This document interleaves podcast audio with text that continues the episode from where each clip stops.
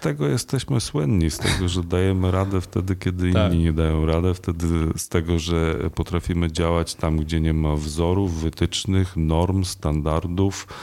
Wtedy wkracza człowiek z AGH.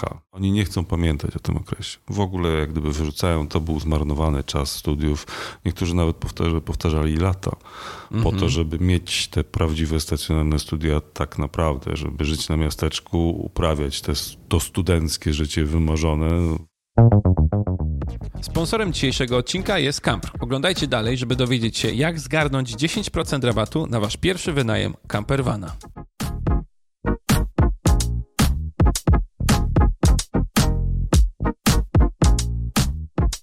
Witam serdecznie w kolejnym odcinku Pracowni Męskich Tematów. Ja nazywam się Adam Mikołajczyk. Po mojej, prawej niez... po, po mojej prawej niezmiennie Jak zwykle Damian Liszkiewicz. a naszym gościem dzisiaj jest profesor, doktor, habilitowany inżynier Marek Cała, pan dziekan. Witam serdecznie. Bardzo nam miło, że przyjął pan nasze zaproszenie, chociaż e, ciężko jest pana wyrwać e, z takiego rytmu pracy, co? Dzisiaj w pełni do dyspozycji. No, dzisiaj na szczęście tak, ale trochę nam zeszło, żeby się dobrze zgrać. No ale e, takie stanowisko to jest jednak dużo odpowiedzialności, dużo ludzi pewnie wiele od pana oczekuje i chce cały czas. No to się nie zmienia, odkąd objąłem to stanowisko. Mam wrażenie, że idzie to cały czas do góry i do góry. No to dobrze, no ale pan wygląda na człowieka, który chyba lubi wyzwania i, i, nie, i nie lubi się nudzić.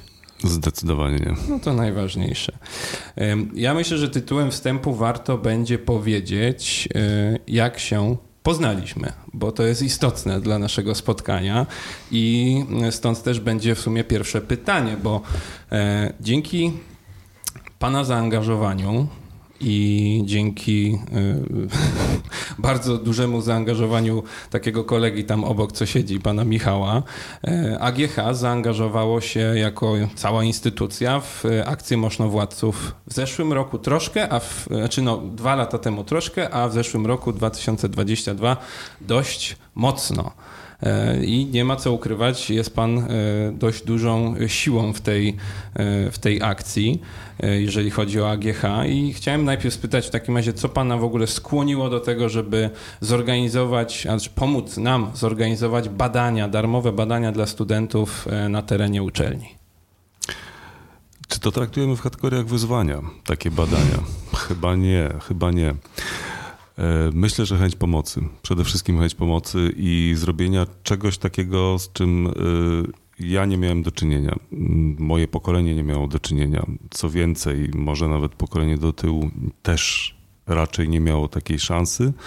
I nagle usłyszałem o akcji, poczytałem, zobaczyłem, no wypadało powiedzieć zwyciężyłem. No nie zwyciężyłem, ale e, akcja się odbyła. E, Myślę, że odbiła się dosyć sporym echem zarówno wśród studentów wydziału, uczelni, jak i też pracowników, bo pracownicy też się tam tak nieśmiało przemykali. To tak dosyć komicznie wyglądało, ta kolejka wijąca się, młodzi ludzie stający i tam pracownicy wyglądający z e, drzwi z pokoju, czy na, może się tam załapie, może wreszcie się ta kolejka jakoś tam skręci, na chwilę będzie ich mało. No nie było. Cały czas stali, cały czas No, prawie mieliśmy, 400 osób. Tak, prawie pra- 400 osób. 392 osoby udało się przebadać. No sukces ogromny. I jeden chłopak y, dowiedział się, że jest, y, że, że musi się sobą bardziej zainteresować. Tak, jeden trafiony, jeden podejrzany. I Tak. ten podejrzany to akurat okazało się, że pracownik naukowy i to w randze profesora, proszę.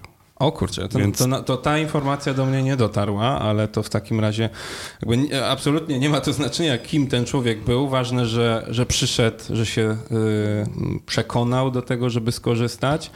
No i y, myślę, że śmiało możemy powiedzieć, że gdyby nie ta akcja, to mogłoby być dla niego nie, nie, niekolorowo. Absolutnie. Bo, absolutnie. bo, bo jak, jak możemy sobie tu jeszcze pozwolić na to, żeby przypomnieć po raz kolejny naszym widzom, e, nowotwór jądra, nowotwór prostaty to są bardzo łatwe w leczeniu nowotworu, jeżeli są wcześnie wykryte, więc absolutnie ta profilaktyka i te badania są bardzo, bardzo, bardzo ważne. Dlatego y, mnie jako ambasadora Moszno-Władców niezwykle cieszy zaangażowanie AGH i, i takich ważnych osób na tej uczelni, jak sam pan dziekan. Myślę, że bez pana to raczej by się nie udało, bo ten temat, y, znaczy nasze podejście jako Moszno-Władców jest dość takie jajcarskie. do, do tego, a okazało się, że pana poczucie humoru e, bardzo dobrze się wpisuje w klimat naszej akcji, czym też również e, mnie pan zaskoczył. Cieszę się. Także, także dobrze, dziękujemy, gratulujemy. E, mam nadzieję, że za rok powtórzymy. Za rok powtórzymy na pewno, e, a ja jeszcze muszę się przyznać, że jak gdyby z urodzenia też należę do klanu i jestem tym dowodem. Niestety takich badań nie udało mi się zrobić 12 lat temu, bo wtedy była moja przygoda z rakiem jądra. Ukończyła się sukcesem połowicznym jeśli mogę tak powiedzieć. Hmm. No ale jestem, siedzę, Czy, działam. w jakim wieku? Pan w 2010. 2010. Jeszcze tuż po 40. Hmm. No to y, tak jak było z Marcinem. Okej, okay, ale to w takim razie pan dziekan się zdecydował na wzięcie udziału w tej całej akcji z tego właśnie powodu, czy? Między innymi z tego Między powodu, innymi. jako że doświadczyłem tego na, na własnej skórze. Na no. własnym ciele, mogę tak powiedzieć. No tak. Więc e, jak najbardziej tak. Jest mi to bardzo bliskie i no, czuję te problemy.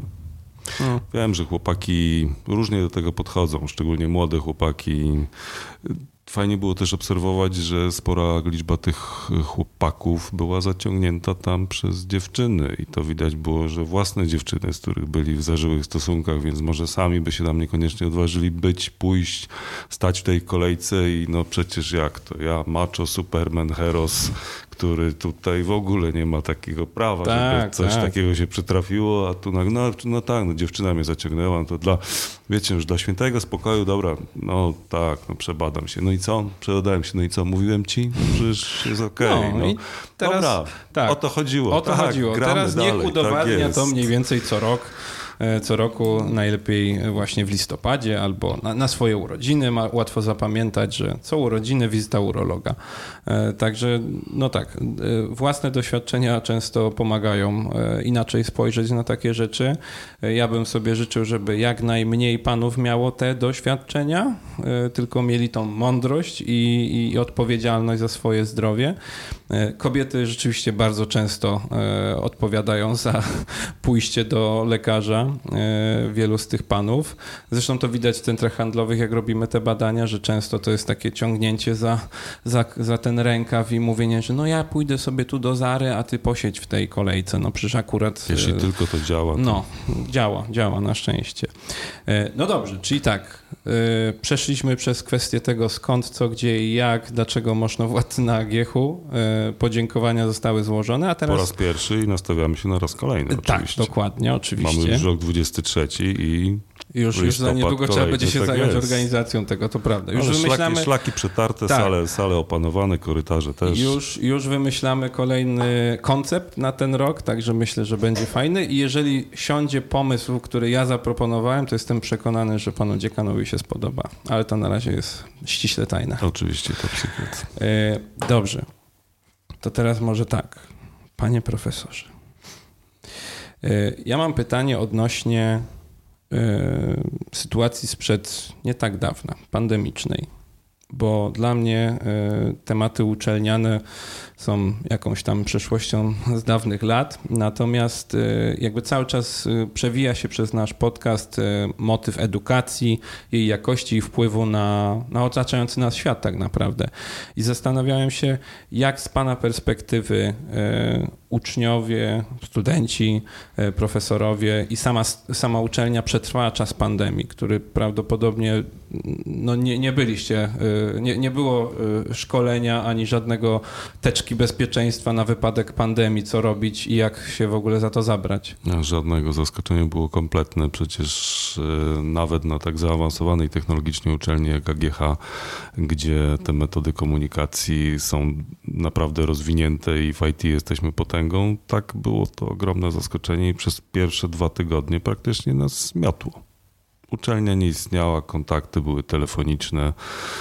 Nie wiadomo było, co robić, jak organizować mm. zajęcia, ile można było wysyłać jakieś tam prezentacje w postaci PDF-ów. No to trwało Praktycznie trzy tygodnie po miesiącu zaczęło się już organizować na tyle. Zorganizowaliśmy pierwsze zebrania, pierwsze spotkania pracowników, pierwsze senaty, czyli spotkania władz uczelni. Spotkaliśmy się z innymi dziekanami i zaczęliśmy próbować reaktywować tę uczelnię, próbować przywrócić ją do życia zdalnie. Czyli to, jeżeli mogę spytać, to było e, prawdopodobnie marzec 2019, e, 2020. 2020 Tak. się zaczęło, bo ja pamiętam, że ja studio zamknąłem właśnie wtedy, no tak na amen, no bo nie, nie, nie można było nic robić, więc dla was to był moment, y, teraz właśnie nie pamiętam jak to było z tą uczelnią, że y, sesja się y, jedna kończyła kiedy, a druga zaczynała kiedy? To było jeszcze przed sesją, przed sesją zimową. Mhm. To był też szczególny moment e, dla mnie, ponieważ jestem dziekanem drugą kadencję i w piątek tego dnia wybrano mnie na drugą kadencję, natomiast w poniedziałek był pierwszy lockdown.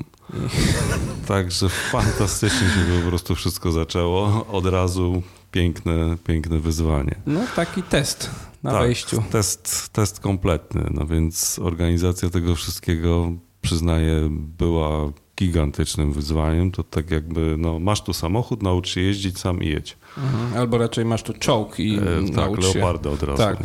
będąc na czasie. A od kogo dostawaliście w ogóle? Jak, jak, jak wyglądał ten łańcuch y, tutaj y, jurysdykcji? Od naszego Centrum Rozwiązań Informatycznych dostawaliśmy oprogramowanie, bo tego nam przede wszystkim Mhm. brakowało. Owszem, Skype był w użyciu, no ale to nie jest jak gdyby narzędzie, którym można byłoby zorganizować zajęcia. W związku z tym platformy uczelniane, wszystko to to działo się omalże z dnia na dzień. My się jednocześnie i uczyliśmy, i uczyliśmy uczyć. Studenci też się uczyli i na początku e, tych platform do wymiany informacji to było bez mała kilkanaście. Z różnych uczelni to przychodziło, z różnych środowisk, e, z różnych kręgów znajomych. Każdy próbował jakoś czymś własnym. No studenci wtedy mieli naprawdę niezłą jazdę, ponieważ oni się musieli do każdego prowadzącego dostosować, a każdy stosował inny system.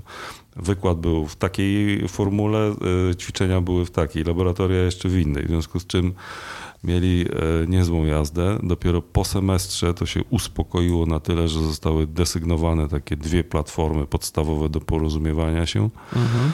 i zaczęło to działać całkiem nieźle. Zaczęło, myśmy się zaczęli szkolić. Oczywiście trzeba było zainwestować w sprzęt, w zakupy przede wszystkim tabletów graficznych, gdyż bez tych tabletów graficznych w początkowej fazie pandemii nie było możliwości wykładania. A to miały być tablety dla, Dla prowadzących. dla prowadzących. Dla prowadzących, przede wszystkim dla prowadzących, no bo samą prezentacją i głosem, i kursorem, kursorem laserowym, A, no okej. słabo. Myszką, myszka nie służy do rysowania, natomiast Mm, mając taki tak. tablet, mając prezentację gotową, mając opcję tablicy, dashboardu, czegokolwiek, można było normalnie w trybie rysunkowym przekazać informacje. No, No, jak na tablicy. Tak. szkolimy inżynierów. Inżynier wypowiada się rysunkiem. Przede wszystkim, No, wzorem. A, ja, a jak ćwiczenia?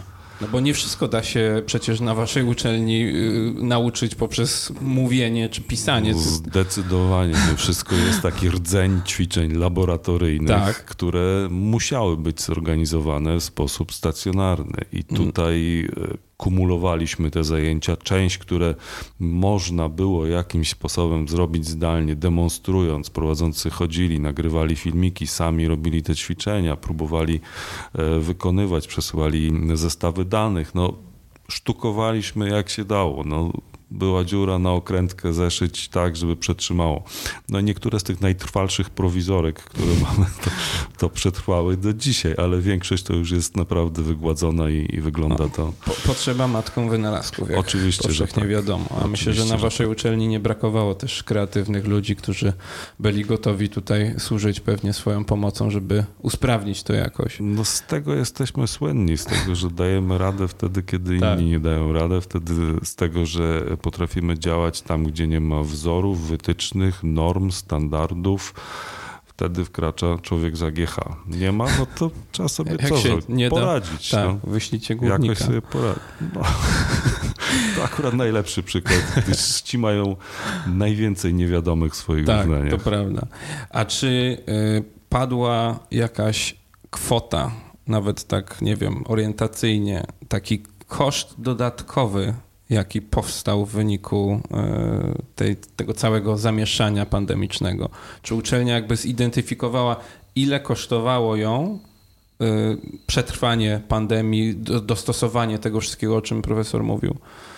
Y, Nie, taka kwota nie padła. Podejrzewam, że nawet nie robiono takich szacunków, a żeby może się nie tak, żeby dołować. się nie przerazić być może.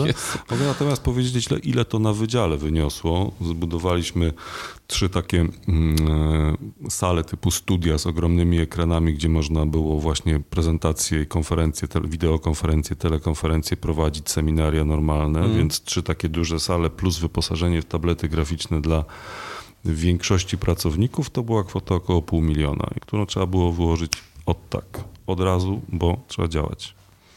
I muszę powiedzieć, że byliśmy pierwszym wydziałem na uczelni, który to zrobił. Właśnie ci Ile jest wydziałów? 16. Okej, no to sporo. Y, Sporo. Potem poszli za naszym przykładem, i, ale no, trzeba było działać szybko i dostosować się, prawda? Y, No, to- na pewno. A y, wcześniej jeszcze, y, jak pytałem o, to, o, to, o ten proces podejmowania decyzji, też miałem na myśli to, jakby, jak to wyglądało z perspektywy tej logistycznej, bo uczelnia dostawała informacje od czego? Od Ministerstwa Edukacji, od Ministerstwa Zdrowia. Jakby czym wy się kierowaliście podejmując te wszystkie decyzje? Jak to Tym, wyglądało? co wszyscy, czyli komunikatami Ministerstwa Zdrowia i Okej. tyle. Ministerstwo Edukacji nie przemęczało się daniem nam jakichś wytycznych. No, generalnie rządźcie, róbcie co chcecie, tak żeby było dobrze. I Z pana perspektywy to było lepsze rozwiązanie. Generalnie tak, gdyż proszę zwrócić uwagę, że e, to był marzec roku 2020, tak jak Mhm. uzgodniliśmy, to także był przełom kadencji. Więc jeszcze do e, sierpnia rządził jak gdyby Mhm. stary rektor AGH, a jeszcze nie rządził nowy, więc Mhm. dosyć duża autonomia była dana na wydziały i dziekanie musieli sobie poradzić z tym zagadnieniem, co było bardzo dobre. Okej. Co było bardzo dobre, bo każdy zastosował taką taktykę, która była odpowiednia do specyfiki jego wydziału. To są bardzo różne wydziały na AGH, począwszy od dawnego właśnie Wydziału Górniczego, obecnie Wydziału Inżynierii Lądowej, a skończywszy na Wydziale Humanistycznym.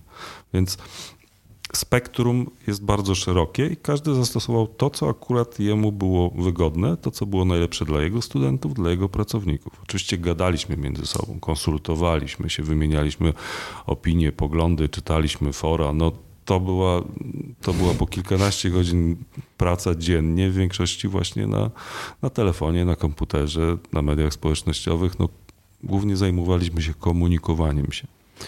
A jak Pana zdaniem e, to wpłynęło na studentów? No bo mieliśmy e, sytuację, w której nastolatkowie praktycznie jeszcze, albo ledwo co dwudziestolatkowie, w- szli na tą swoją wymarzoną uczelnię i dosłownie co, bo idzie się w październiku, dobrze pamiętam, nie? Tak. Czyli tak, mieli październik 2019, listopad, grudzień, styczeń, luty, marzec i cyk. I nagle kompletny wywrót i, i dla nich to było coś nowego. Teraz oni są powiedzmy na trze- trzecim roku, nie? Jak, jak jakoś zauważył pan różnicę w zachowaniu tych studentów, a tym jak się zachowują studenci, którzy już mieli tych parę lat, no niektórzy studiują bardzo długo, nie? więc oni mogli być już nauczeni na przykład piąty rok i jeszcze sobie zostać trzy. Więc jak, jak to się odbiło na nich? Zauważył pan jakoś różnicę tutaj? Oczywiście różnica jest gigantyczna pomiędzy tymi, którzy studiowali w trybie stacjonarnym i zaliczyli powiedzmy pierwszy stopień, czyli te 7 semestrów studiów Mhm. stacjonarnie. Zupełnie inaczej zachowują się ci ludzie, którzy stu- studiowali w trybie zdalnym, w trybie niestacjonarnym. Ale też ogromne różnice są wśród samych ludzi, którzy podejmowali kształcenie zdalne. Niektórzy na to reagowali skrajnie dobrze, dostosowywali się do tego. E, Cieszyło ich to, że mają zapewniony dodatkowy komfort, pasował im taki kontakt z, z wykładowcą, z prowadzącym zajęcia. Inni natomiast skrajnie źle, no bo przecież przyjechali do tego Krakowa właśnie studiować, właśnie żyć, nie tylko się uczyć. I e, Op, a pomiędzy tymi skrajnościami dwiema jest całe spektrum zachowań od różnych tych 16 milionów odcieni szarości, prawda? E, Bardzo, bardzo różnie. Tak samo zresztą jak prowadzący. Oni też reagowali bardzo różnie. Niektórzy dostosowali się praktycznie płynnie, inni do dziś się nie dostosowali i e, są tacy, którzy się zapewne nigdy do tego nie dostosują i nie będą uznawali kształcenia zdalnego, prowadzenia kształcenia e, via komputer za jakiś normalny sposób praktyczny kształcenia. To zrobimy sobie teraz krótką przerwę i pociągniemy ten temat, bo tutaj jest dużo pytań do, do zadania i jest to e, rzeczywiście spore wyzwanie, e, żeby zadowolić wszystkich, a jednocześnie e, no, podjąć jakąś dobrą decyzję dla jak największej liczby osób. Dobra, zaraz wracamy. Sponsorem dzisiejszego odcinka jest Campr. Warsztat, w którym przerobisz zwykłego busa na napędzany przygodą pojazd kempingowy. Jeżeli chcecie sprawdzić, czy odnajdziecie się w vanlife'ie, zgarnijcie 10% rabatu na wynajem jednego z vanów z floty Campr. Zaobserwujcie na Instagramie profil campr.pl, napiszcie wiadomość z hasłem męskie gadanie i zaplanujcie wspólnie z Piotrem swoją pierwszą wyprawę campervanem. Powtarzam, profil to k a m p r.pl. Ale wróćmy, wróćmy do tematu kontaktu międzyludzkiego, kontaktów między studentami, y, między profesorami i tym, jak oni się właśnie czuli. Bo no, nie ma co ukrywać, czas studiów to jest bardzo ważny czas w życiu młodego człowieka. To jest czas, w którym się poznaje tak naprawdę.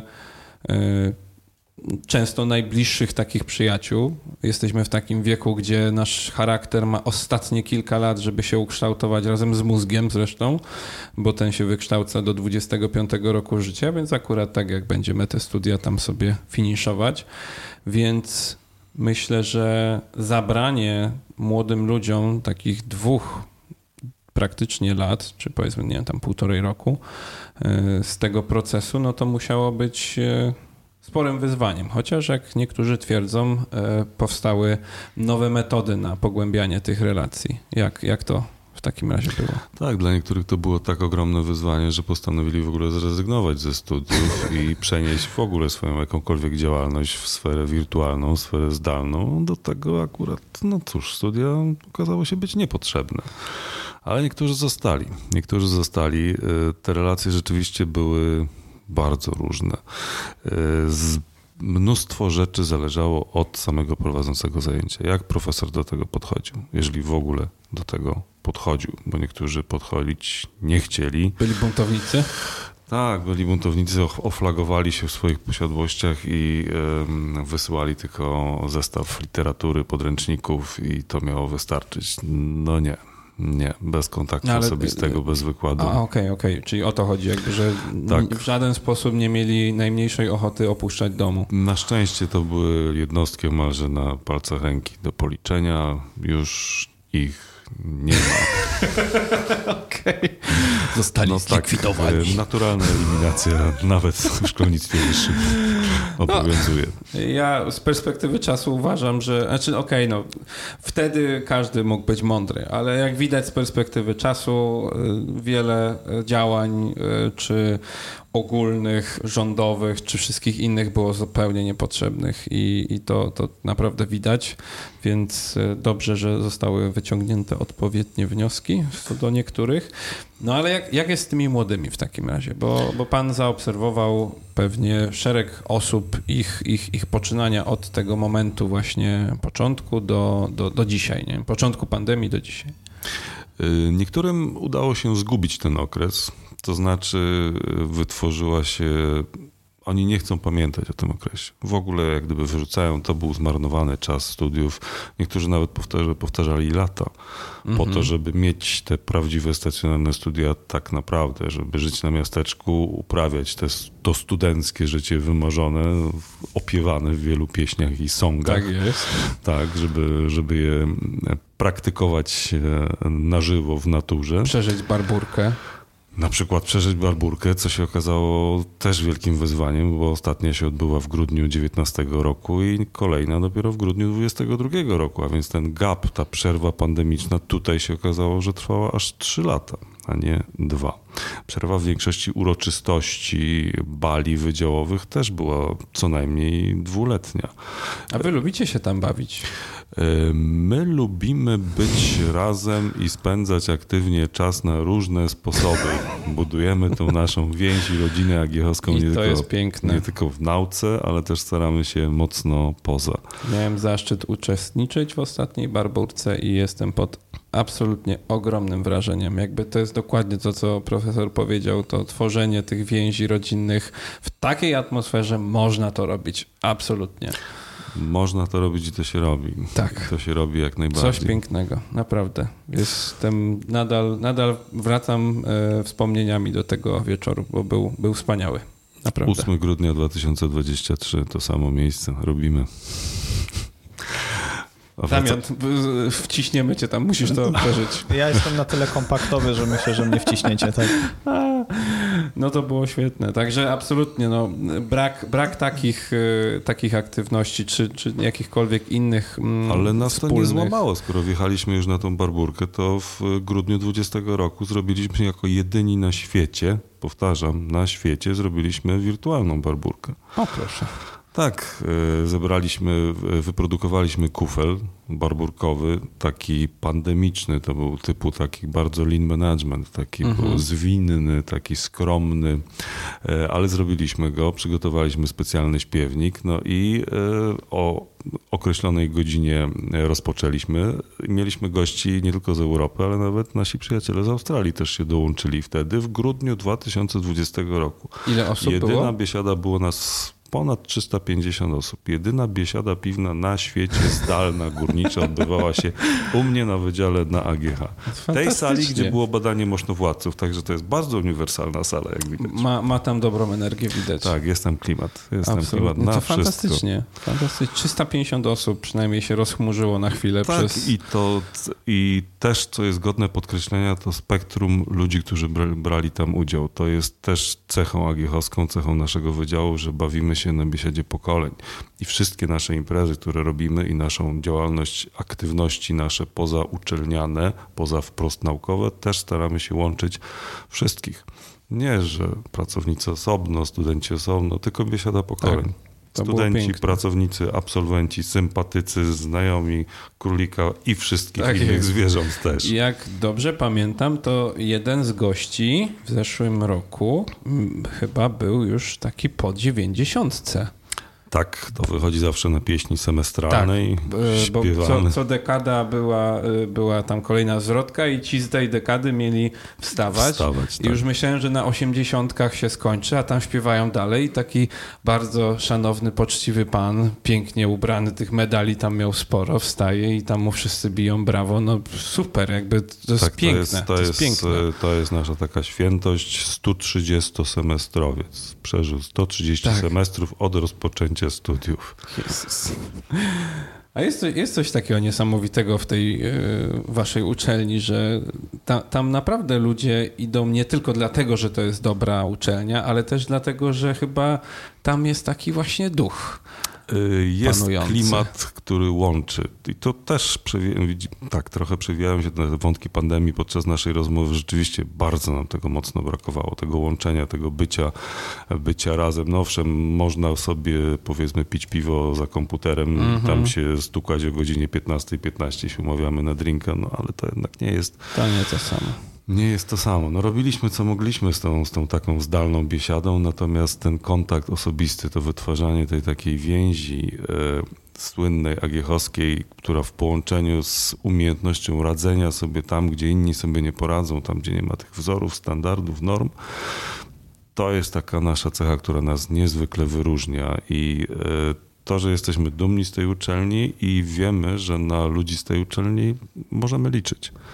Jeżeli już pada hasło w towarzystwie, co za a, a z kim? No, a ten wydział, dobra, ten budynek już lokalizujemy, roczniki y, z prowadzących, no to jest duża uczelnia, mamy y, parę tysięcy pracowników, ale są tacy charakterystyczni, którzy są legendami na całe pokolenia i na No. całą uczelnię. A pan e, z tą uczelnią jest związany mm, jakby bezustannie?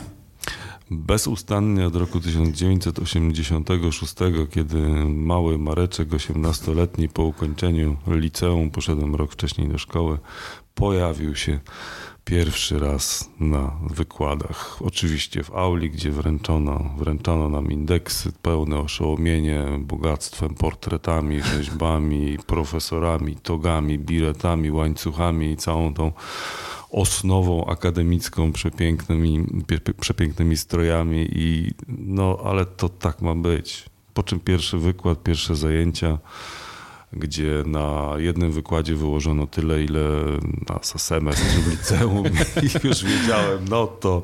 A jaki, jaki to był kierunek? Jaki to były... E, kierunek górnictwo i geologia. Okay. Jestem z wykształcenia inżynierem górnikiem. A jak to się wszystko w takim razie zmieniło? No bo ma pan perspektywę 86, tak? Czyli między 86 jako student i teraz jako dziekan. Czyli pan widział tych ludzi, którymi teraz pan jest, jednym z nich. Jak, jak, jak, jak się zmienił AGH przez ten czas? Jak się zmienił AG w czasie, kiedy ja przełaziłem z jednej strony barykady na drugą. Tak, dokładnie. Kolosalnie się zmienił. Kolosalnie. Jest to inna uczelnia i to e, począwszy od takich najprostszych aspektów, to znaczy wizualnie. Mhm. No, było to dosyć ponure miejsce w tych latach 80., klasyczne, takie gierkowskie budownictwo od wielu lat nie, nieodnawiane, stare pokoje, ciemne wnętrza, zapuszczona roślinność, praktycznie nie było tej roślinności. Natomiast teraz chociażby wizualnie, kiedy się wchodzi na ten kampus od strony Alei Mickiewicza i przechodzi się do miasteczka, no to idzie się naprawdę. Jest ładnie. Jest ładnie, jest ładnie i y, ludzie, którzy zajmują się zawodowo zielenią, stawiają za wzór, że chcesz zobaczyć dobrze utrzymany park, to idź na AGH, idź na kampus AGH. To prawda. To ta strona się. wizualna. No, oprócz tego y, zmienili się oczywiście ludzie. No tak, przyszli tacy wspaniali wykładowcy jak ja, no, którzy oczywiście. oczywiście zarządzają tą uczelnią w sposób absolutnie Kontrowersyjny, wywrotowy. Jak najbardziej, tak rewolucyjny. Jest. Ale to widać. To też widać, ja y, jak byłem choćby na właśnie Barburce, czy w czasie, w czasie badań, czy wszystkich naszych spotkań, to widać przede wszystkim, że studenci pana lubią i że oni tak y, mają z panem taki fajny kontakt i że pan jest bardzo otwarty do nich i że to nie jest tak, że pan jest jakąś taką ekscelencją na tej uczelni, do której nie da się w ogóle podejść, ani nie da daj Bóg w ogóle zagadać, tylko oni normalnie sobie selfiaki z panem szczelali na, na imprezie, więc to jest... Generalnie my wszyscy tacy jesteśmy. U nas nie ma takiego wielkiego dystansu od studenta do profesora. To nie jest to, że trzeba się umawiać przez sekretarzy, sekretarki i następnie za trzy tygodnie dostać termin na 7,5 minuty być wysłuchanym. Okay. Tylko zaczepiony na korytarzu w drodze do toalety, co się bardzo często zdarza, też odpowiem na pytanie, bo wtedy jestem wielu wielowymiarowo pod presją, prawda? Dobra. Więc, no. więc tak, y, to co się nie zmieniło, mhm. to jest właśnie brak tego dystansu. Okej. Okay. Tego nie było w latach 70. Od u, samego zarania dziejów AGH też była ta więźba i braterstwo pomiędzy studentami i prowadzącymi i teraz też nie jest problem, gdyż na tej samej biesiadzie, którą tak wspominamy już, bez problemu można było podejść do magnificencji rektora, nie jedna magnificencja tam była i stuknąć się tym kuflem i rektor na pewno nie odmawiał. To, to było absolutnie widać. Niektórzy studenci mieli też okazję y, troszeczkę sobie pofolgować z niektórymi, bo była ceremonia wsadzania w dyby i wtedy widziałem, że tam nie, nie, nie było jakby tak, Przebacz. nie tylko studenci byli tak, w dybach, ale tak, prowadzący też, tak. też się zdarzało tak. być. Albo na, na krzesło. Bardzo, tak. bardzo niepoprawnie politycznie. Strasznie mnie to cieszyło. Jezus Maria. A te żarty, jakby na chwilę wydawało mi się, że e, zostałem, e, jakby dostałem się do jakiegoś sekretnego miejsca, w którym ludzie mają poczucie humoru i nikt się o nic nie obraża. Boże, jakie to było wspaniałe. No ja co no. prawda nie byłem na Barburce, ale nawiązując jeszcze do klimatu na AGH, co prawda to było tylko pół roku i tak jak mówiłem na Wydziale Gier i Zabaw, czyli na humanistycznym, to faktycznie ludzie i nie tylko kadra, ale też ludzie, którzy tam studiowali, to byli przefantastyczni ludzie i zawsze żałuję, że jednak nie dokończyłem tych studiów tam, bo byli naprawdę, mieliśmy super rocznik, mieliśmy super grupy, e, także ja sobie bardzo dobrze wspominam. A zostały ci jakieś znajomości stamtąd? E, może dwie albo trzy. No, to zawsze coś. Nie, tak, nie tyle co po liceum, bo to tak jak mówię, znowu pół roku tylko było, ale no, jedną z takich rzeczy, które żałuję, to, że nie dokończyłem studiów na AGH. A, kto wie, gdzie byłbyś teraz. No. Może byś pracował dla pana profesora. Kto wie? Kto wie. Kto wie. A proszę mi powiedzieć, czy studentów y, przybywa? Czy ubywa? Nie, studentów ubywa. Jest to trend ogólny na wszystkich uczelniach polskich. Jesteśmy obecnie w niżu demograficznym, w końcówce tego niżu, w wypłaszczeniu jego i studentów jest mniej. No demograficznie i jak patrzyłem ostatnio, idziemy w, w fatalnym kierunku. Zgadza się. Jako, jako naród. E, Jak patrzyłem sobie tutaj, no to prawdaż ostatni wynik jest tam 2018-19, ale ten, ten wykres rzeczywiście leci na dół, jeżeli chodzi o studentów, chociaż cały czas tu było napisane, że jesteśmy e, ponad, na ponad milionie studentów, co jest podobno bardzo dobrym wynikiem i ogólnie nie jest źle, ale ich ubywa. Natomiast teraz jest pytanie, czy to dobrze, czy to źle? Abstrahując od powiedzmy demografii, ale czy powinno być więcej ludzi na uczelniach, czy więcej ludzi powinno iść na uczelnie wyższe, czy więcej ludzi powinno się interesować szkołą zawodową? Na uczelnię powinno iść tylu ludzi, ile chce. Mhm. Dokładnie tylu, ani jednego mniej, ani jednego więcej. Jeżeli ktoś nie chce iść na uczelnię, to naprawdę niech lepiej nie przychodzi, bo być może to nie jest jego miejsce. A czy nie Tam- powinno przychodzić tyle, ile trzeba? Albo Komu? potrzeba? Komu E, trzeba? Dookoła. E, przepraszam, komu trzeba? Uczelni, państwu, e, statystykom, rządzącym. Firm. No, a jeżeli branża na przykład ma konkretny, tak, Jeżeli branża ma wymagania. konkretne potrzeby, to branża ma również konkretne narzędzie, żeby zachęcić tylu, ilu chce. A jak to u was wygląda? Czy jest, jak wygląda, czy jest w ogóle komunikacja między branżą a uczelnią? I w Yy, jakim stopniu? Ta komunikacja, e, rynek to reguluje coraz lepiej, z roku na rok coraz lepiej. E, Od kilku lat jest e, bardzo mocna tendencja praktycznie zaczynania pracy już na pierwszym roku studiów. Super. Czyli już gdzieś student trzeciego roku, często, gęsto drugiego roku, trzeciego roku student już pracuje. Kończy pracę inżynierską, czyli to jest teraz, jest ten okres kończenia obron pracy inżynierskich, to jest styczeń, luty. No i jeżeli praca mu pozwala na tyle, żeby zarekrutował się i chce studiować też dalej na drugim stopniu, czyli robić magisterium, to okej. E, Niektórzy nie chcą, poziom inżynierski im wystarcza, zarobki są atrakcyjne, perspektywy rozwoju w firmach wystarczające. Ci idą e, w karierę w firmie, w przedsiębiorstwie. Wrócą albo i nie wrócą. Jeżeli wrócą, to wrócą na studia niestacjonarne, czyli dawne, zaoczne. Ścieżki są bardzo różne. To jest rynek, który weryfikuje, gdzie idę na studia.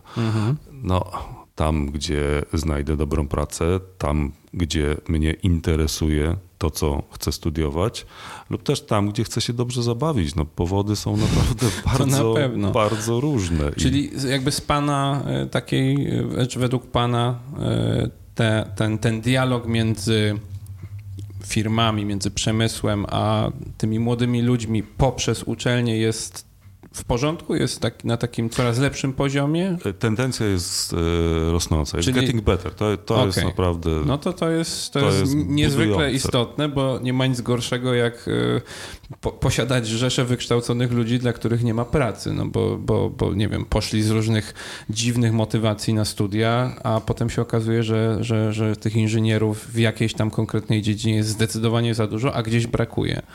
Dokładnie tak. To takie, takie dysproporcje są zdecydowanie krzywdzące, bo Teraz więcej już tych dziedzin i dyscyplin są takie, jest takich, których niestety brakuje. co I to jest na przykład?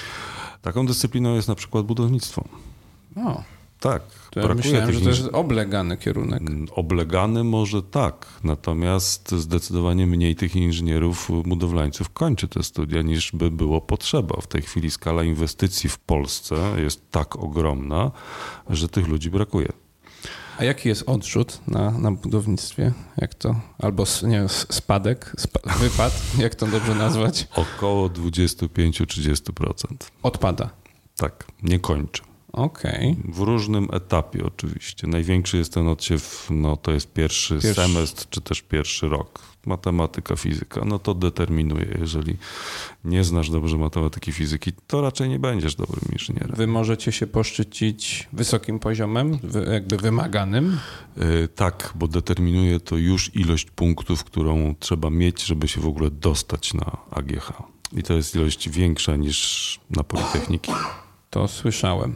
Wielu znajomych było na uczelni i wiem, że nie, nie było lekko, nie było lekko się dostać e, i, i to, to dobrze. No tak powinno to wyglądać. To dobrze. To dobrze, tak. Mamy kształcić dobrze, mamy cały czas trzymać tą poprzeczkę na mniej więcej stałym poziomie, gdyż dużo zawodów, w których kształcimy, daje uprawnienia zawodowe, daje możliwość ubiegania się o uprawnienia zawodowe. I to odpowiedzialne, bo to. Odpowiedzialne, tak. Wtedy inżynier sygnuje własnym podpisem prawidłowość wykonanych obliczeń, projektów i tak dalej, na podstawie których powstają, żeby już e, trzymać się tej analogii budowlanej, jakieś konstrukcje, prawda?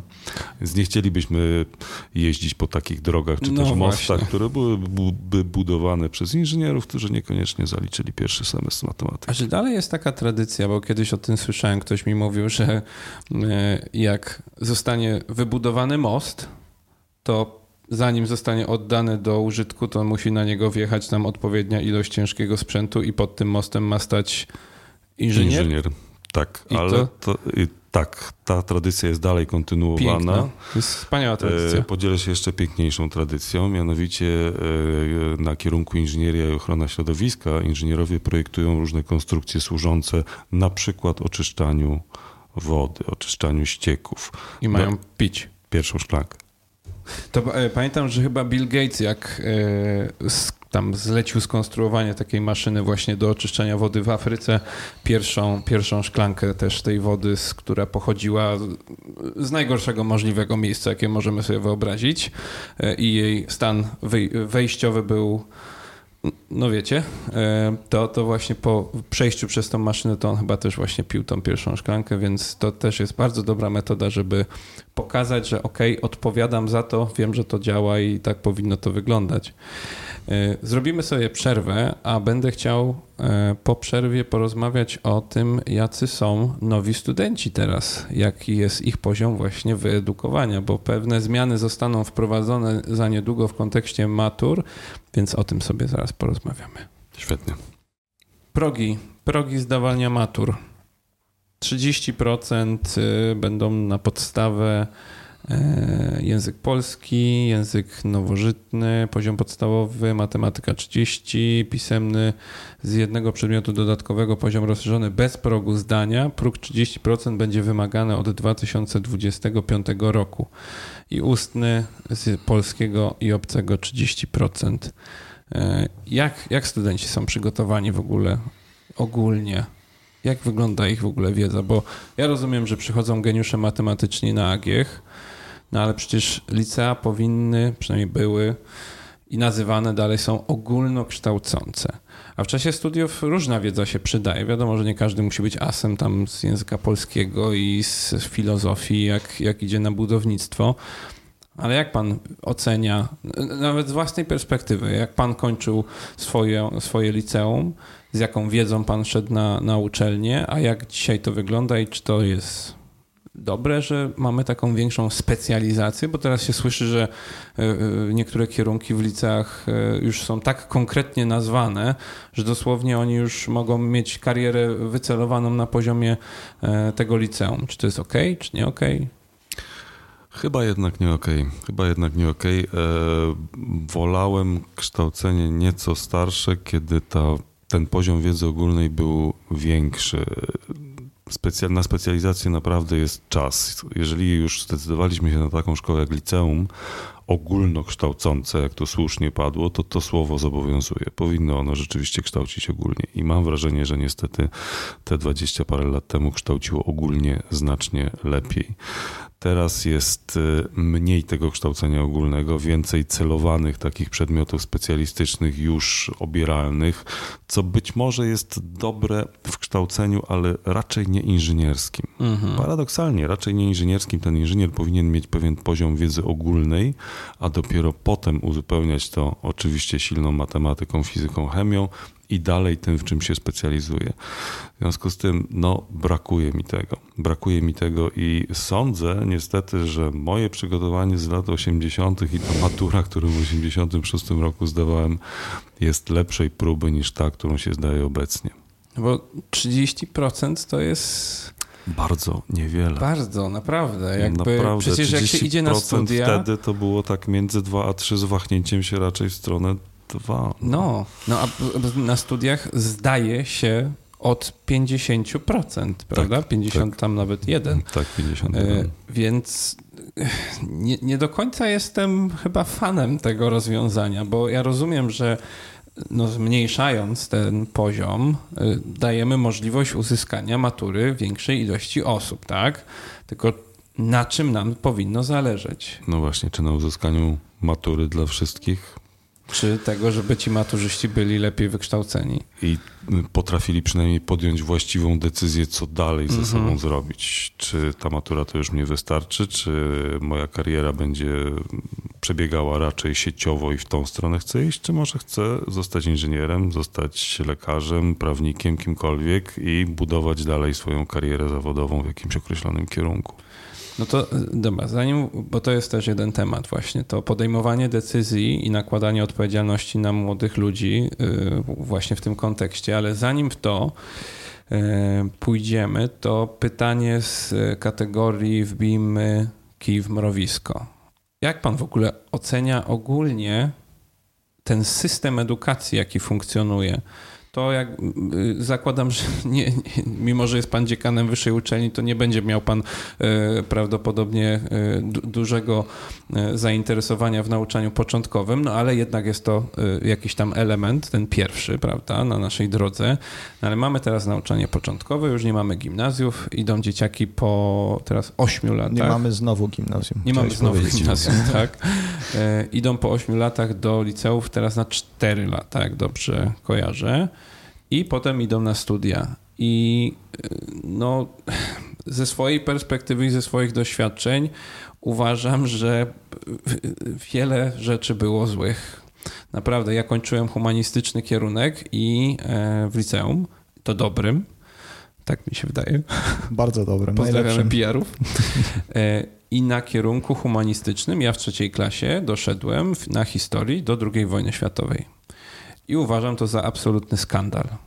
Bo ja rozumiem, że w Mezopotamii lepili garnki i barbarzyńcy nosili spodnie i to jest bardzo ważne, ale to, to ja się dowiedziałem już w podstawówce i w gimnazjum. A wszystko to, co się wydarzyło po II wojnie światowej, to były najważniejsze rzeczy, które ukształtowały y, moją już rzeczywistość.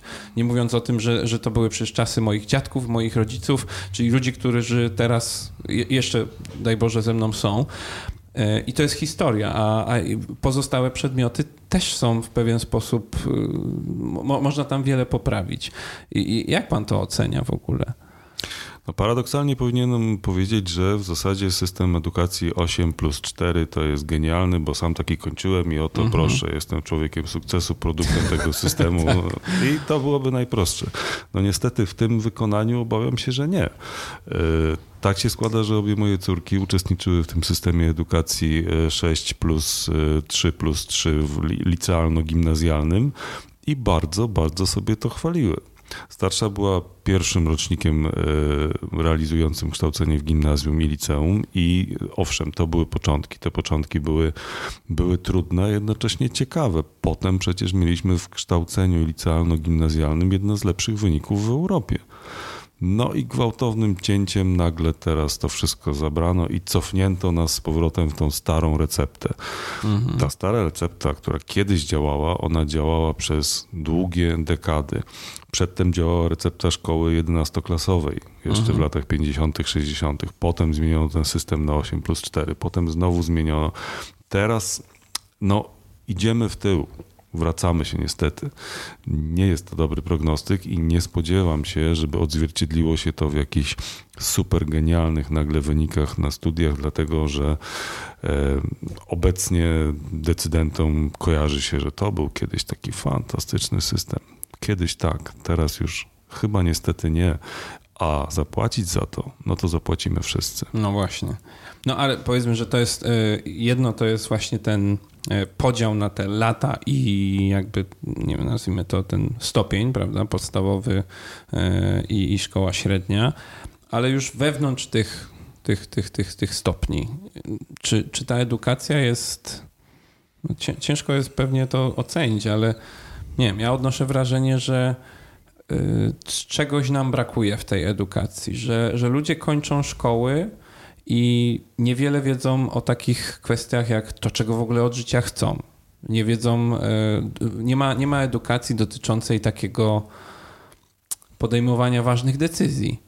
Wydaje mi się, że tak odbębnia się język polski, odbębnia się matematykę, biologię, chemię, fizykę i jak nie ma dobrych nauczycieli, którzy poza tym, że są nauczycielami fizyki, to jeszcze tam wtłoczą coś tym dzieciom takiego życiowego do głowy, to, to nie ma nic takiego konkretnego. No. no właśnie, popatrzmy na to od strony nauczycieli. Jak oni mogą e, spokojnie rozważnie, z rozmysłem realizować program, uczyć, jeżeli ten program się cały czas zmienia, jeżeli nie ma stabilności, nie ma podstawowego wymogu, że wiem, co uczeń, który przychodzi do klasy pierwszej, do tego liceum i do klasy czwartej, wiem, że pakiet wiedzy powinien być zrównoważony, rozłożony na te cztery lata. Jeżeli zmienia się w trakcie warunki gry, program, e, to jak oczekiwać od tych uczniów, że oni się do tego dostosują, mhm. skoro sami nauczyciele są pogubieni? Jeżeli nauczyciele będą mieli zapewniony komfort w postaci stabilnego systemu, stabilnego systemu z odpowiednią płacą minimalną, mhm. jeżeli oni będą godziwie wynagradzani, jeżeli oni będą mieli, będą czuli się zaopiekowani. Przecież to jest ta grupa społeczna, od której wymagamy najwięcej od nauczycieli, bo przecież im powierzamy opiekę naszych dzieci. Przyszłości tego narodu. przyszłości, tylko że o naszą przyszłość powinniśmy zadbać, doposażając odpowiednio tych, którzy ją będą uczyć. Tą kastę, tą grupę. I e, w społeczeństwach szczególnie skandynawskich ta grupa nauczycielska jest ogromnie poważana, ale też ogromnie zaopiekowana. To jest, to jest tak, to jest ogromna różnica. Jak się, jak się gdzieś tam popatrzy, poczyta o tym, y, to no ja, ja, ja wielokrotnie już o tym mówiłem w różnych dyskusjach. Ja jestem generalnie wielkim fanem teorii, że y, wszystko, co leży, a leży wszystko, y, leży dlatego, że mamy fatalną edukację, że ludzie są niewykształceni i to w wielu dziedzinach, przede wszystkim życia, że to, jaki mamy naród, jakie są decyzje podejmowane, jakie wy, wybory padają e, co parę lat, e, to wszystko jest konsekwencją braku podstawowej wiedzy i to często na przykład wiedzy ekonomicznej, o której się naprawdę niewiele uczy młodych ludzi. O podatkach. Była niedawno przecież ankieta przeprowadzona i 70% ankietowanych odpowiedziało, że nie, oni nie płacą podatków. Nie, oni nie płacą podatków. Oni, nie, oni nie rozumieją, że gdzie płacą się, podatki. Gdzie się mogę zapisać, żeby nie płacić grupy. Nie? Ja też bym chętnie chciał z nimi, z nimi żyć. Więc y, jakby to, to, jest, to jest przerażające i to, że nauczyciele w naszym kraju y, muszą cały czas walczyć o swoje y, jakieś tam dobro, to, że oni są tak bardzo niedocenieni, ja się zastanawiam, czy to naprawdę my padamy od tych, od 89 praktycznie padamy ofiarą takiego, takiej propagandy mającej na celu po prostu sprawianie, żeby nauczyciele byli tak bardzo niedoceniani, bo oni doskonale wiedzą, że głupi naród naród, za przeproszeniem, to się lepiej steruje, no bo taka jest prawda, no. No straszne słowo. No wiem, no ale to tak jest, no i, i jak każdy, kto chce dyktaturę y, swoją prowadzić, wie doskonale, że im głupszy naród, tym będzie nam prościej. Tak, tak, zabij edukację, będzie rządzić bez żadnego problemu. I, i, i dlaczego, no dobra, nie, nie, nie, wchodźmy, dlaczego my się na to godzimy, bo zaraz tutaj jakąś rewolucję chociaż przydałaby no, szczególnie się. wśród nauczycieli. To jest tak grupa strajkująca i tak e, potrafiąca to robić, a już bardzo polecam strajk na uczelniach wyższych. Proszę sobie wyobrazić tych szacownych profesorów, tak, togi, łańcuchy, będziemy strajkować, mm -hmm. tak? To może pan rektor weźmie flagę, a pan dziekan poniesie szturmówkę, tak? I się oflagujemy razem, będziemy siedzieć, może głodówkę? Ach, bardzo proszę. No. I y, co wystrajkujemy? Czym będziemy grozić? No, no niestety, nie jesteśmy grupą, która ma, ma, siłę przebicia. Ma siłę no. przebicia, dlatego też jesteśmy jedną z najgorzej opłacanych grup y, zawodowych. Nie, to, to no, znaczy ja, ja totalnie rozumiem, dlaczego u nas to tak wygląda. No bo jeżeli nauczyciel, który ma serce i pasję y, i on chce, nawet szkoła podstawowa, Czyli bardzo ważny okres w życiu młodego człowieka. I on się stara, i on chce jak najlepiej dla tych dzieci. On nie tylko uczy ich tego, co jest w programie, ale uczy ich jeszcze więcej. I w żaden sposób nie jest to stopniowane, że on nie może iść, iść dalej, tylko jest cyk, masz te swoje... No nie jest, no nie jest, ale żebyśmy chociaż e, potrafili odejść od tych nauczycieli, na których skupiamy naszą uwagę, że tych z pasją, którzy robią nieprawdopodobne rzeczy za te marne pieniądze, bo to jest takie, takie nasze polskie, takie zrywne, że my właśnie tutaj tak będziemy z tą pasją uczyli za, za te grosze. A jakby ten nauczyciel był po prostu spokojnym urzędnikiem, któremu by zapewniono godziwą, uczciwą pensją i on miałby tą pasję, ale jakąś taką pasję wyważoną. Taką pasję, żeby mu starczyło nie na 3 lata, a potem on się wypali zawodowo, tylko żeby mu starczyło na 33 mhm. lata, żeby on uczył te kolejne pokolenia w stabilnych, spokojnych warunkach, żeby miał dla nich zawsze czas, żeby te jego godziny pracy nie były wyszarpane gdzieś tam po nocach, żeby nikt nie miał pretensji o to, że on uczy przecież tylko 18 godzin, to pensum jego. Co z tego, że stoi przy tablicy, co z tego, że przygotowuje kartkówki, że ma dyżury, że zajmuje się dziećmi, że konsultuje, ale żeby ten nauczyciel miał wreszcie komfort spokoju, nie musiał być tym pasjonatem. Ilu mamy tych pasjonatów wśród nauczycieli, na których opieramy nasz system edukacji?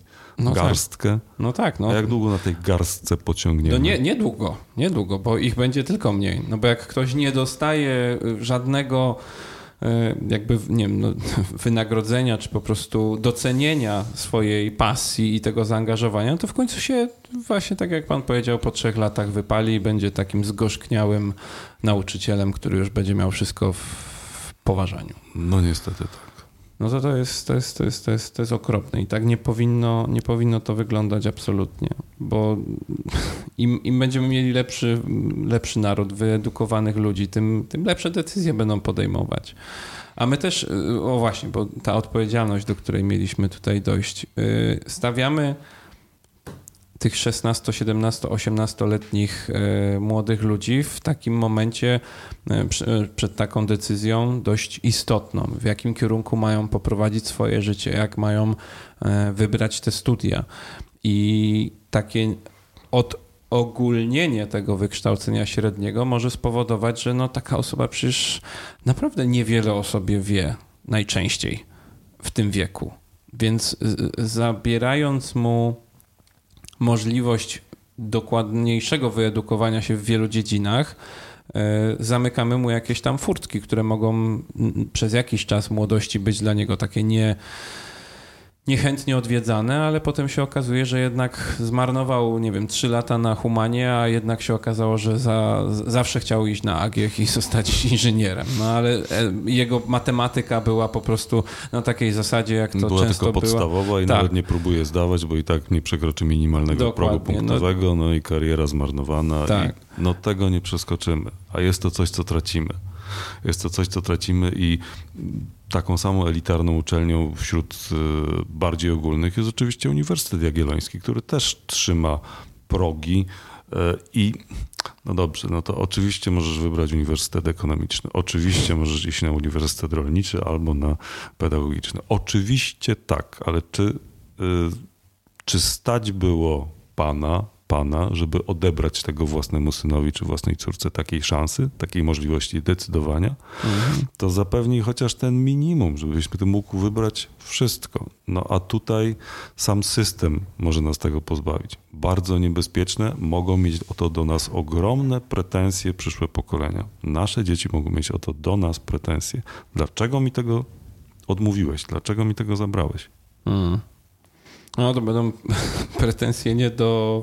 No, no to będą puste no, pretensje. pretensje będą do rodziców oczywiście. Tak, tak, ale, tak. ale co, co z nich będzie? Nie? No nic, nic z tego nie, nie, nie zostanie. Aczkolwiek pewnym pozytywnym e, sygnałem jest to, że jeżeli ten młody człowiek przyjdzie na studia i e, nagle zorientuje się, że to, to nie jest to, co ja chcę studiować, to oni są na tyle bezkompromisowi i nie mają z tym problemu, żeby po miesiącu powiedzieć nie, to słuchajcie, to kompletnie nie jest to, ja się pomyliłem, ja jestem w niewłaściwym miejscu, ja rezygnuję, dziękuję, ja spróbuję za rok gdzie indziej.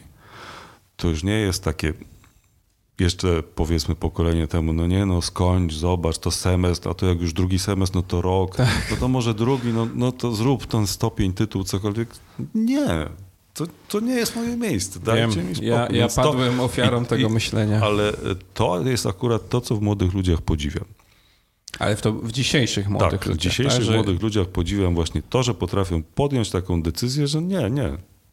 Okej, a na ile może to też stanowić takie powiedzmy lekkie zagrożenie, no bo jedno to jest podjąć świadomą i taką trudną decyzję i wziąć za nią odpowiedzialność, że się na przykład czegoś rezygnuje, prawda?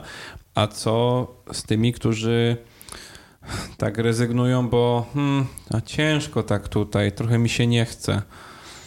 Jest... A z kim rozmawiałeś? Z kolegami tylko? Czy to jest twoja decyzja? No tu już trzeba negocjować. Może porozmawiać z prowadzącym, może iść do dziekana. No dziekan nie jest taki straszny. Nie je. Nie jest. Nie zawsze.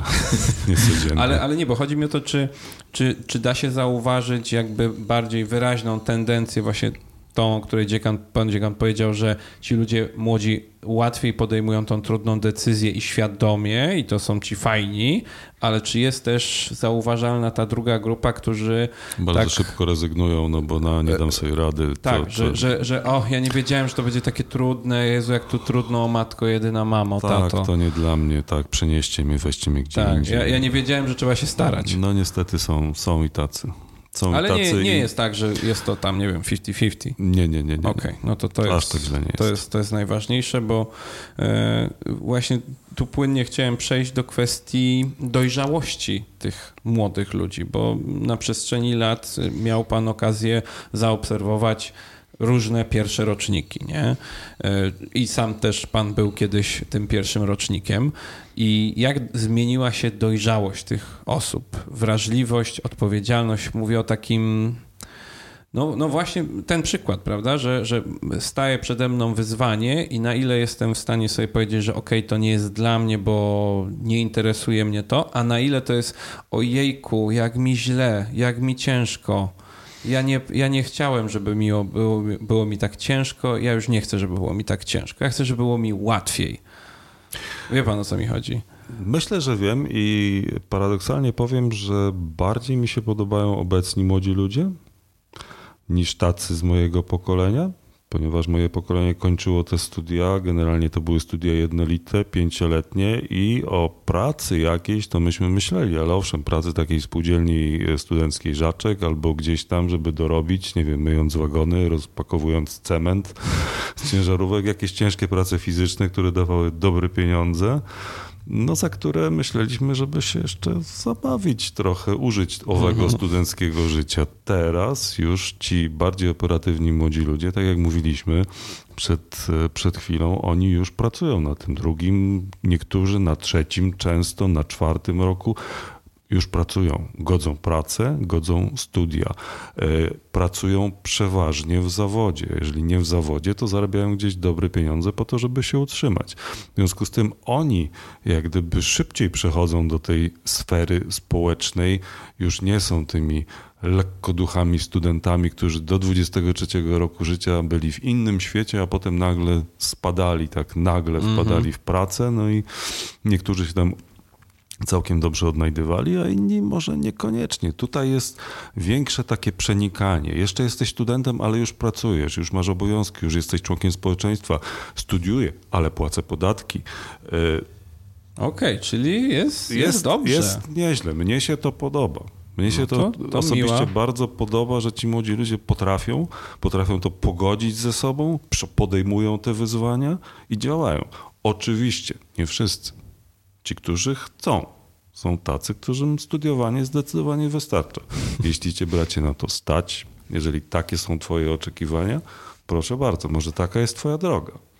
Ale jest ta grupa taka, która wybiera bardzo szybką ścieżkę kariery i być może już ci piękni 30-letni, czy też 30-kilkuletni, to już będzie ta top kasta menadżerów, bo oni zaczęli już 10-15 lat temu. Już Czyli zaczęli na studiach. Takie, takie podejście. Nie wiem, czy polecam, ale podziwiam. Okej. Ja ich podziwiam. Natomiast to musi być twoja droga, twoja, którą ty wybierzesz, która jest dobra dla ciebie. Jeżeli coś ci nie pasuje w tej drodze, to niekoniecznie ją idź. Jeżeli cię ona pociąga, podnieca, ekscytuje, jeżeli twierdzisz, że to jest fantastyczne wyzwanie, jest to dla ciebie taka adrenalina, super, popieram. Bo e, nie tak dawno zaczęło się robić głośno wokół e, właśnie tematu młodych ludzi, idących do pracy, czy prawdopodobnie moglibyśmy też tu właśnie podciągnąć tych, którzy jeszcze studiują, a już właśnie chcą wchodzić na rynek pracy i oni już tak e, niechętnie podchodzą do takiej da dawniejszej y, idei na temat pierwszej pracy, czyli że trzeba ciężko pracować, trzeba dużo pracować, trzeba się wykazać, żeby zostać zauważonym, żeby pracodawca pomyślał sobie, ok, to jest gość, to jest dziewczyna, w którą ja chcę zainwestować, bo widzę, że się stara. Więc y, rozgorzała wielokrotnie na różnych portalach dyskusja na ten temat, bo młodzi jednim powiedzą, że oni chcą pracować od 8 do 16, wybija 16, nara, nie ma mnie. I nie ma mnie dla nikogo. Nie ma mnie w pracy, ja już nie myślę o pracy. No, mam takich pracowników.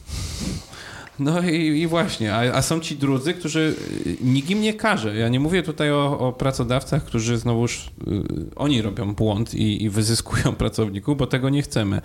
Ale, ale mówimy o tych dwóch grupach, gdzie jedni są tacy, że mam tyle pracować, ile mam i nic więcej nie będę pracował, i są ci, którzy będą się starali bardziej. To... Moją ulubioną grupą jest ta, która dostaje określone zadanie i je wykonuje. Czy wykonanie zajmie dwie minuty, czy 22 godziny jeżeli tylko zadanie jest wykonane fantastycznie, w twoim czasie, czasie tak. in your own time, proszę bardzo. Ale, ale że przed deadline'em. E, zdecydowanie no, no, tak. No, żeby, żeby było jasne. E, no ja też uważam, że jakby to, jak gdzieś tam widzę te dyskusje i widzę, że zwolennicy jednej strony tam napierniczają na tych drugich, no to uważam, że to jest takie bezcelowe e, działanie i tylko przepalanie nerwów, bo na koniec dnia teoretycznie chodzi o to, żeby każdy pracował. Praca była zrobiona. Że, żeby praca była zrobiona i żeby każdy pracował tak, jak chce, e, ale kiedy pojawiają się takie hasła, że jaka płaca, taka praca, no to. To już chyba ani w jedną, ani w drugą stronę nie funkcjonuje i chyba mi się nie podoba. I ale, chyba ich nie lubię. No ale jaka praca, taka płaca ma większy sens? Raczej tak. Że jednak y, ja, ja w różnych pracach y, sobie dorabiałem jako, jako młody człowiek, jako student i jakby swoje naprawdę pozapierniczałem na, na tacy, na weselach, y, w jakichś kawiarniach i, i miałem wtedy takie przeświadczenie, że no no nie będzie lekko, no trzeba robić. Jak, jak mam dostać te tipy, no to muszę się postarać. Ja, ja, nie spodziewałem się, że za samo przyjście do pracy dostanę wynagrodzenie, tylko za przyjście do pracy na czas i wykonanie pracy i zrobienie tego w sposób e, no, odpowiedni, a jeszcze lepiej jakbym się jeszcze dodatkowo wykazał, no bo wtedy pokazuje, że warto mnie zatrzymać, kiedy na przykład przyjdzie do zwolnień, to sobie pomyślą, ok, ten gość się stara, ponad to, co jest od niego wymagane, więc zostawmy go. A ta dziewczyna czy ten koleś, no on ledwo przychodzi na czas i generalnie cały czas ma pretensje, że musi coś zrobić, nie? No to y, tu widzę jednak takie y, logiczne, że ten, który pracuje więcej, zasługuje na więcej. Jeżeli pracuje efektywniej, to tak. No tak, no, no, no tak, nie, nie mówimy o bezsensownej pracy. Dobra, robimy ostatnią przerwę i będą pytania od publiczności dla pana profesora. Nie mogę się doczekać. Panie dziekanie, jeszcze długo moglibyśmy rozmawiać o różnych ciekawych tematach, ale też godzina taka, że trzeba już zawijać powoli. Do brzegu. Żeby też pan mógł sobie odpocząć trochę. E, jeszcze nie ma 20, dniu. spokojnie. No, ale już wypada kończyć powoli dzień.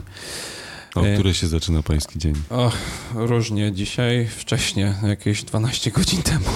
Dopiero? Ale się skończy jeszcze później, także niestety. Dobrze. Jakim studentem był pan profesor? Na początku wystraszonym. Okej, okay, o, no dobra. Jak, jak, ten strach udało się prze, przebić? E, ciężką pracą oczywiście. Mm, nie byłem typem geniusza rozwiązującego od razu z miejsca wszystkie problemy, ale raczej wykuwałem się we własnej pracy i, i tak to już zostało. Potem zaczęło mi to wychodzić coraz lepiej, coraz lepiej. No i cóż, zakład pracy, z którym miałem podpisaną umowę o stypendium fundowane, bardzo nie chciał tego, tej umowy zrealizować. Nie kazał mi nawet zwracać tych pieniędzy. No to cóż było zrobić? Zostałem na uczelni. Okej, okay, dobra. A y, obyło się bez y, jakichś tam straconych lat? E, no nie, tak prosto nie było. Studiowałem 6 lat. Nie, no to... Przez jeden rok powtarzałem, dlatego że wyjechałem do Szwecji pozarabiać pieniądze. A, Pracowałem dobrze. na zmywaku przez pół roku. A, to pięknie. No, no tak trzeba, tak trzeba no czasem. tak trzeba, bardzo mi to Tak. dużo dało. Gdybym No. nie pracował na tym zmywaku, to bym nie był tutaj, gdzie jestem. Pewnie tak. Absolutnie. Ja zbierałem truskawki kiedyś No e, w. Norwegii. No. Bardzo ciężka praca, jednak nie dla wysokich. Lepiej być e, knypkiem do takiej roboty, bo jednak ta grządka była dość nisko i mój, mój kręgosłup nie podziękuje mi za to pewnie na późniejsze lata. E, Dobrze. Jak, o proszę bardzo, jak radzić sobie ze stresem przed sesją? Rady od dziekana, proszę bardzo. E, Rady od Dziechana, zachowaj spokój, idź na spacer, sprawdź, czy ogród Jordana jeszcze jest. Jeśli Pomódl się. nie, obejdź go dookoła, dobrze zrobi. No i poucz się trochę, to byłoby no, wskazane. Chyba tak, to na byłoby pewno. wskazane. Głębokie oddechy, dużo spacerów. No a, a to do, dodam pytanie od siebie. E, Były takie sytuacje, kiedy pan profesor musiał e, wręcz e, tak samo od siebie wspierać studenta, który po prostu prawie schodził już e, z tego świata na tym egzaminie, jak zobaczył pierwszą stronę? Tak, zdarzyło się to. Zdarzyło się to nawet całkiem sporą ilość razy. Ale spokojna rozmowa, oczywiście nie o egzaminie. Potem sprowadzona na temat egzaminu sprawiała tak, że czasem ci bardzo zestresowani, w ogóle nie wiedzący o co chodzi, zdawali o wiele lepiej od tych pewnych siebie i przekonanych. Okej. Także to też jest taka umiejętność wyciągnąć z człowieka to, co tak naprawdę w nim jest. E, Bo jedna to jest rzecz e, egzamin pisemny, a egzamin ustny, prawda? No bo to na wtedy... pisemnym trudno wyciągnąć. Tak. To Ale... z tym trochę łatwiej. No właśnie. Czyli zdarzało się takie wspieranie odpowiednimi pytaniami, tak? Nie, no raczej inspiracja. Inspira. No tak, oczywiście, oczywiście. To dobrze, to dobrze. E, Jaki był największy e, przypał, incydent, jaki pan profesor doświadczył na uczelni? Czyli przypuszczam, że chodzi tutaj o jakiś taki pożar, który profesor ugasił. Pożar na uczelni. No to chyba pandemia właśnie. Czyli jako ogólnie taki. Tak, chyba pandemia i, i naj, jedna z najtrudniejszych decyzji, którą musiałem podjąć, bo to podejmowali dziekani sami, mianowicie pierwszy raz e, zostańcie w domu. Nie idźcie do pracy, to jeszcze nie było ogólnych wytycznych, ministerstwo było cicho. Podejmowali to indywidualnie dziekani i chyba byłem pierwszym dziekanem, który tą decyzję podjął. To był poniedziałek, to była niedziela wieczór, kiedy Mhm. napisałem do pracowników. No barowałem się z tą decyzją przez cały weekend i to była chyba ta najtrudniejsza. No, w sumie tak. Myślę, że nie ma, nie ma co nawet życzyć komuś takiej decyzji do podjęcia i brania odpowiedzialności za konsekwencje wszystkich tych działań. No, no tak, to na pewno. E, To tutaj kolejne pytanie. No, co jest najtrudniejszego w obejmowaniu stanowiska dziekana, a jaka jest największa satysfakcja? Największa satysfakcja. Mhm. Widzieć e, efekty tego, co się robi, widzieć efekty tych zmian, które wprowadzam, bo no niektórzy mówią, że to rewolucja, ja wolę jednak słowo ewolucja. Tak. Chociaż taka szybka ewolucja, przyspieszona może. E, Widzieć efekty swoich decyzji. Wszystkie. Te niepozytywne też. E, Te się słabo chce dostrzec, ale to Można właśnie się z nich najwięcej nauczyć. Dokładnie tak. Tak. Dokładnie tak. Na błędach uczymy się najwięcej. Tak jak w inżynierii. Najwięcej na awariach, najwięcej Tak. na katastrofach. Nie życzę temu nikomu, tego nikomu w zarządzaniu, żeby się uczyć na awariach, ale najlepiej na cudzych awariach. Tak. Wtedy to Ale też dobrze wychodzi. jakby nie oszukujmy się, no nie da się e, uniknąć awarii. Nie da się. Nie da Ja się. myślę, że cho- choćby przykład e, całego projektu SpaceX pięknie to pokazuje, że tam Mhm. po prostu wszystkiego nie przewidzisz, wiele rzeczy się nie uda.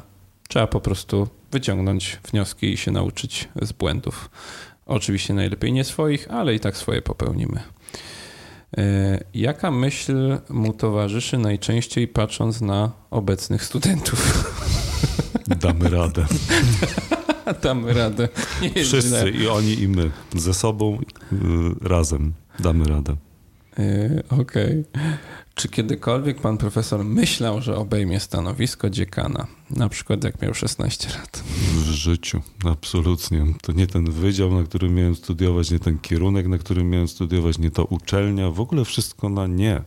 Zupełnie to nie miało być tak, jak miałem 16 lat. Czy tam, no powiedzmy, e, e, no bo na, na studia idziemy trochę starsi, więc tam powiedzmy za, zaraz przed studiami, nie? Zaraz przed studiami tak miałem skończyć i iść do pracy i tyle. Gdzie kariery, gdzie studenci, gdzie, jak? Ja? Chłopak z Szanowa?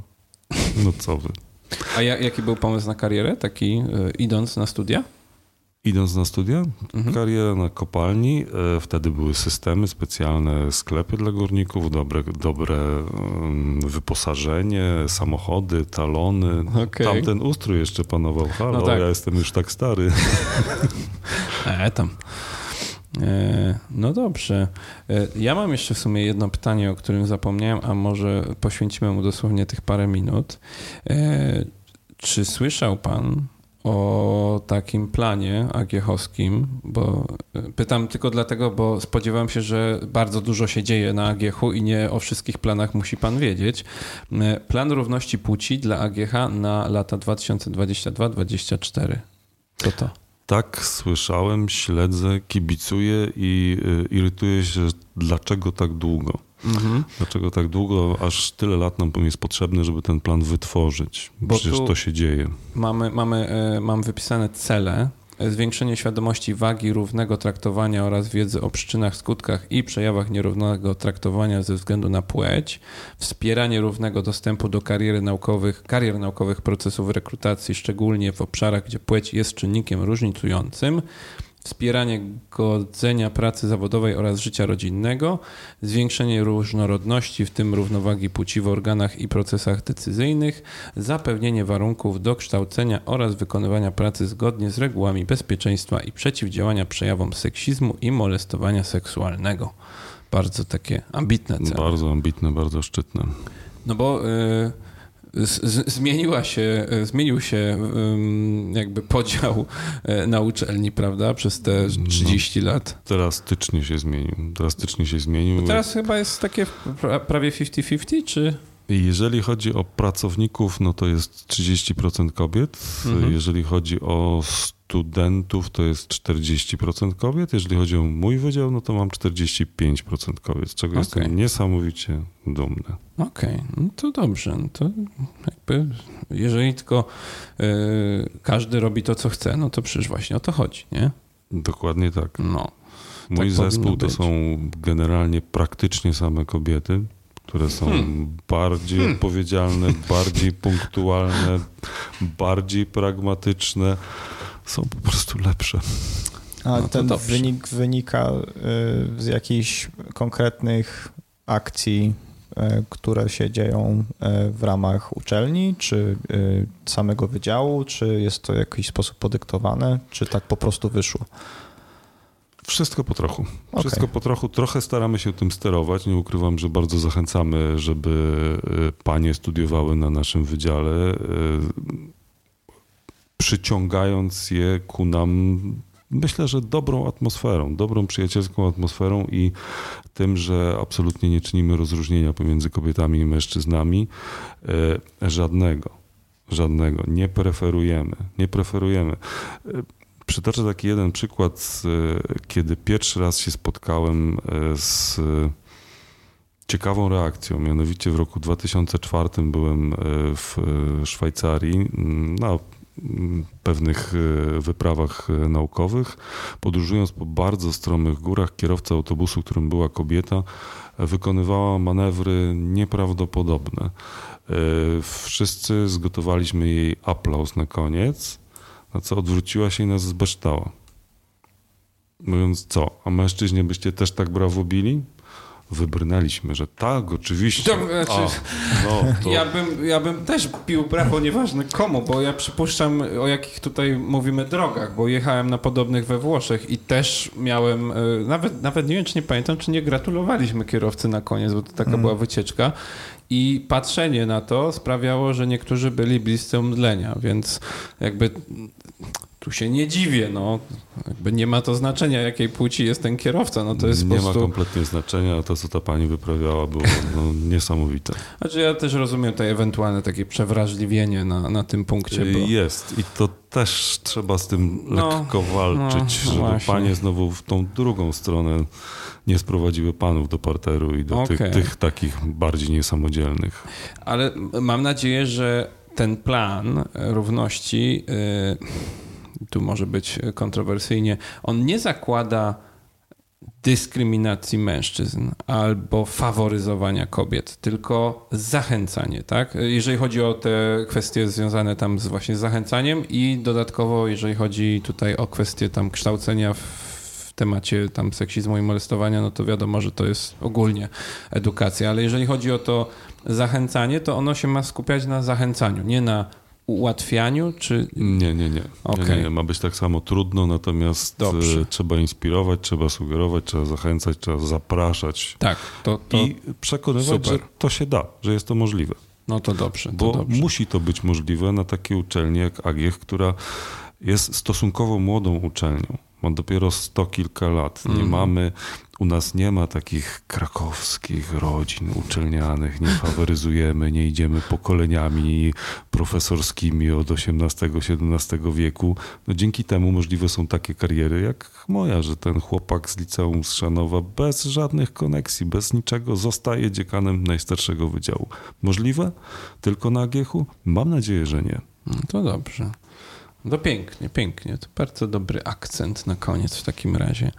E, Jeżeli właśnie chodzi o koniec, to w takim razie e, można tutaj przywołać wasze media społecznościowe, bo wydział ma bardzo e, takie... Prężne. Tam prężne. siedzą. Tak, tak. Je- Jest tutaj część tego, tego zespołu. Ja przyznam szczerze, że przy e, okazji organizowania akcji rzeczywiście zobaczyłem dużo młodych ludzi zaangażowanych w to. Fajnie to robią i, i co? I na, na Instagramie tam jest, pamięta pan, jak się, jak się nazywa konto na Instagramie? Bo tam jest chyba tylko skrót. Wilix. Tak, to tam podlinkujemy wszystko, Oczywiście. Żeby sobie chętni mogli zobaczyć, jak, jak młodzi studenci na, na waszym wydziale fajnie się bawią i promują edukację i uczelnie i wszystkie akcje związane z waszym wydziałem. E, No i co? No i my mam nadzieję, że się widzimy niebawem e, przy Znacznie kolejnych... wcześniej niż w listopadzie. Na pewno, na pewno.